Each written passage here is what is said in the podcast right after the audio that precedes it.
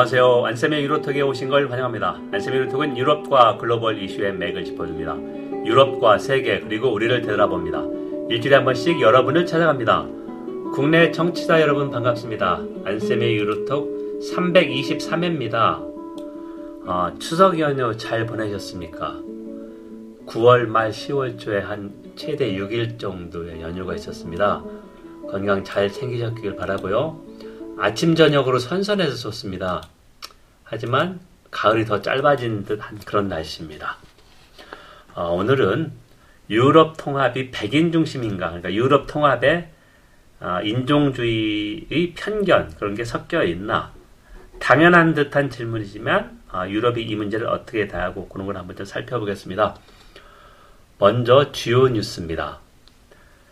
어, 슬로바키아 총선에서 친러 구구정당이 승리했습니다. 로버트 피초 총리인데요. 어, 총한 방이라도 슬로바키아 국경을 넘어가지 않게 하겠다. 그러니까 러시아, 유럽연합의 러시아 어, 제재, 우크라이나 전쟁으로 이거에 반대하는 그런 입장을 했고요. 근데 슬로바키아 여론을 보면 절반 정도가 우크라이나 전쟁에서 러시아를 지지하고 있습니다. 그래서 이게 유럽 연합의 정책 결정에 어떤 의미가 있느냐? 지금까지는 헝가리가 가장 대표적인 친러 국가였었는데요. 계속해서 아, 외교 안보 정책 유럽 연합 27개 회원국 EU 어, 거부권을 행사할 수 있는데요. 계속해서 헝가리가 이 추가 제재를 늦추며 양보를 얻어냈습니다. 자, 그런데 이제 슬로바키아 또 추가돼서 어, 전쟁 2년이 되는 내년 2월 정도면 어, 독일에서 지금 가장 큰 문제가 너무 난민이 많이 들어왔다. 우크라이나이 100만 명 이에 올해 최소한 몇십만 명이 또 어, 리비아, 아프리카, 중동 쪽에서 들어오거든요. 그래서 어, 독일에서도 난민 더 이상 받지 못하겠다. 그래서 이것에 반대하는 독일 대한당 극우정당이죠. 어, 제2정당의 지지를 얻고 있는데요. 어, 점점 더 어렵게 된다. 유럽연합이 아, 러시아의 그 침략 전쟁에 대응하는 것이 어, 그런 의미가 있고요. 두 번째, 유럽연합 이후에 탄소세가 10월 1일부터 시범 실시됐습니다. 6개 품목이죠. 철강, 알루미늄, 비료, 전기, 시멘트, 수소 제품. 어, 유럽연합에 수출한 나라, EU로 이걸 수입하면은 수입업자가 어, 이 6개 품목을 하는데 얼마나 탄소, 온실가스를 순배출했냐. 어, 시범 실시 기간에는 증서를 제출합니다. 자, 그러면 2026년 1월 1일부터는 어, 정식 제출할 때 만약에 어, 우리나라도 이제 어, 온실가스 배출 시장 있지 않습니까? 이 가격이 EU보다 높으면 추가 세금은 안 나는데 낮으면 우리가 보통 낮지 않겠습니까? 추가로 관세를 내야 된다. FTA를 체결했지만 그런 얘기인데요.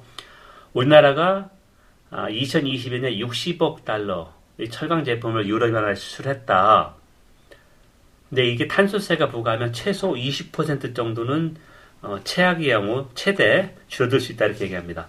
그다음에 우크라이나 유럽연합 가입 논의가 본격화되고 있습니다. 제가 유로통 어, 몇해 전에 이거 어, 설명을 했죠. 어떤 게 문제고 예산을 얼마나 늘어야 되고 정책 결정은 어떻게 될 것이다.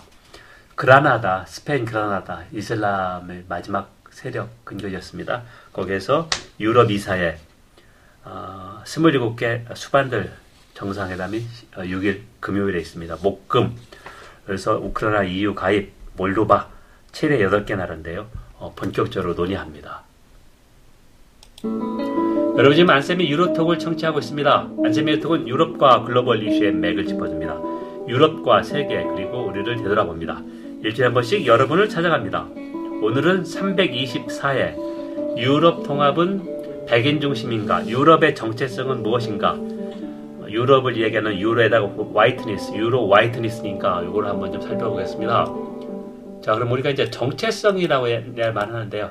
한국인의 정체성은 무엇인가? 한국인은 누군가 할 때 정체성은 홀로 있는 존재가 아니라 아, 나와 정반대되는 사람을 대조해서 정체성을 만들어 갑니다. 예를 들면 우리 한국인의 정체성에서 중요한 타자는 일본, 일제의 식민지 지배였습니다. 그런 얘기죠. 그래서 유럽연합의 정체성은 그럼 무엇이냐 할 때, 2차 대전 전에 유럽은 하나다란 말을 할 때, 2차 대전에 유럽 통합이 본격적으로 됐었죠. 그때는 어, 유럽연합은 기독교다. 유럽이 정체성은 기독교. 그러니까 반이슬람이라는 얘기입니다. 이슬람이 중요한 타자가 됐고, 그리고 로, 그리스와 로마의 아, 그런 아, 문화를 수용한다. 이런 얘기인데요. 2차 대전 이후에 아, 냉전 체제에서 미국의 적극적인 지원으로 유럽 통합, 어, 독일 그러니까 서독과 프랑스 중심의 화해를 해서 본격적으로 진행했는데 이때부터는 유럽의 보, 보편적인 평화 프로젝트다, 인권 프로젝트다 이런 보편성을 강조했는데요. 진짜 그러냐? 어, 인종주의 하면 유럽에서는 그 미국 일인데 왜 우리한테 그런 얘기를 하는데 그렇지 않다. 자, 그거를 이제 파헤친 책이 한스 쿤드나니라는 어, 영국의 채텀하우스 왕립 국제문제연구소 Royal Institute for International Affairs입니다. RIIA인데요. 책 제목이 Eurowhiteness라고 Eurowhiteness 어, 2023년 8월 정도에 출간됐습니다. 자, 이 사람의 어머니는 네덜란드 사람이고 인도 출신의 아버지 밑에 태어나서 유럽 정책이 상당히 강하겠죠. 영국 국적을 가지고 있지만. 근데 한번 생각해 보시죠. 수리남이 네덜란드 식민지였었는데요. 이 식민지 백성은 흑인이지 않습니까? 어, 수리남 사람이 네덜란드로 와서 네덜란드 국적을 가졌다. 그럼 당연히 이 사람은 어, 네덜란드 법을 존중하고 유럽연합 나머지 26개 나라 자유롭게 이동해서 살 수 있습니다. 그러면 예를 들면 이 사람이 독일에 산다. 아니면 프랑스에 산다. 과연 이 사람 어, 다른 백인 프랑스 독일 사람들이 이 사람을 유럽인으로 얼마나 인정해주고 유럽 정체성은 백인이지 이런 생각이 없겠냐 이겁니다. 그럼 유럽 통합 프로젝트는 뭐냐? 어, 과도한 민족주의를 대체한 게 유럽연합 대륙에서의 지역주의입니다. 그래서 지역주의는 어, 우리가 얘기하는 세계화하고 모순이 될까? 아니다. 세계에서는 지역주의가 세계화를 기여한다는 얘기인데요.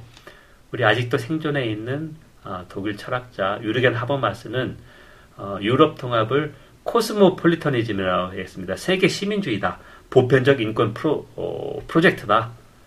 하지만 이 한스 쿤드난 이런 걸 반대하는 것이죠. 자, 다시 한번 겨돌을 낸다면 1945년 2차 대전 전의 유럽 정체성은 기독교, 반이슬람, 그리고 그리스 로마의 정체성. 당연히 백인주의, 우월주의인데 2차 대전 후는 아, 이것을 지우고 어, 보편적인 평화 프로젝트고 어, 지역주의를 선도해서 세계화에 이바지한다. 지역주의가 세계화의 장애물이 아니라 디딤돌이라는 얘기를 했는데 어, 한스 쿤드나니의 주장은 그렇지 않고 2차 대전 후에 보편성을 주장하는 유럽 통합도 2차 대전 전에 인종주의가 섞여 있다 이 이야기입니다. 그래서 하버마스가 주장한 게 어, 유럽 통합으로 국경을 자유롭게 이동하는 세계화에 의해서 debordering 어, 국경을 de 이 탈퇴했다고 하는데 한스 쿤드나니의 주장은 아니다. 다시 국경을 만들다. rebordering. 아, 이렇게 얘기했습니다. 새로운 의미의 국경이다.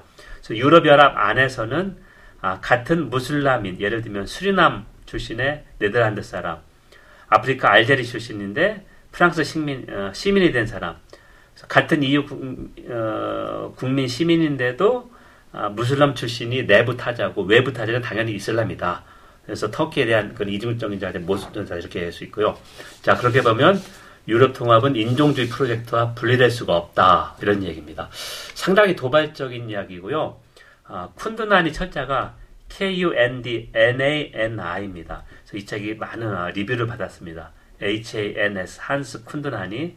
그래서 유튜브에서 한스 쿤드나니를 치면 어, 미국 싱크탱크의 어틀랜틱 카운시라고 한 20분 정도 대담한 게 있고, 그 다음에 가디언에서 어, 상당히 심층적으로 이 책을 어, 분석한 것도 있습니다.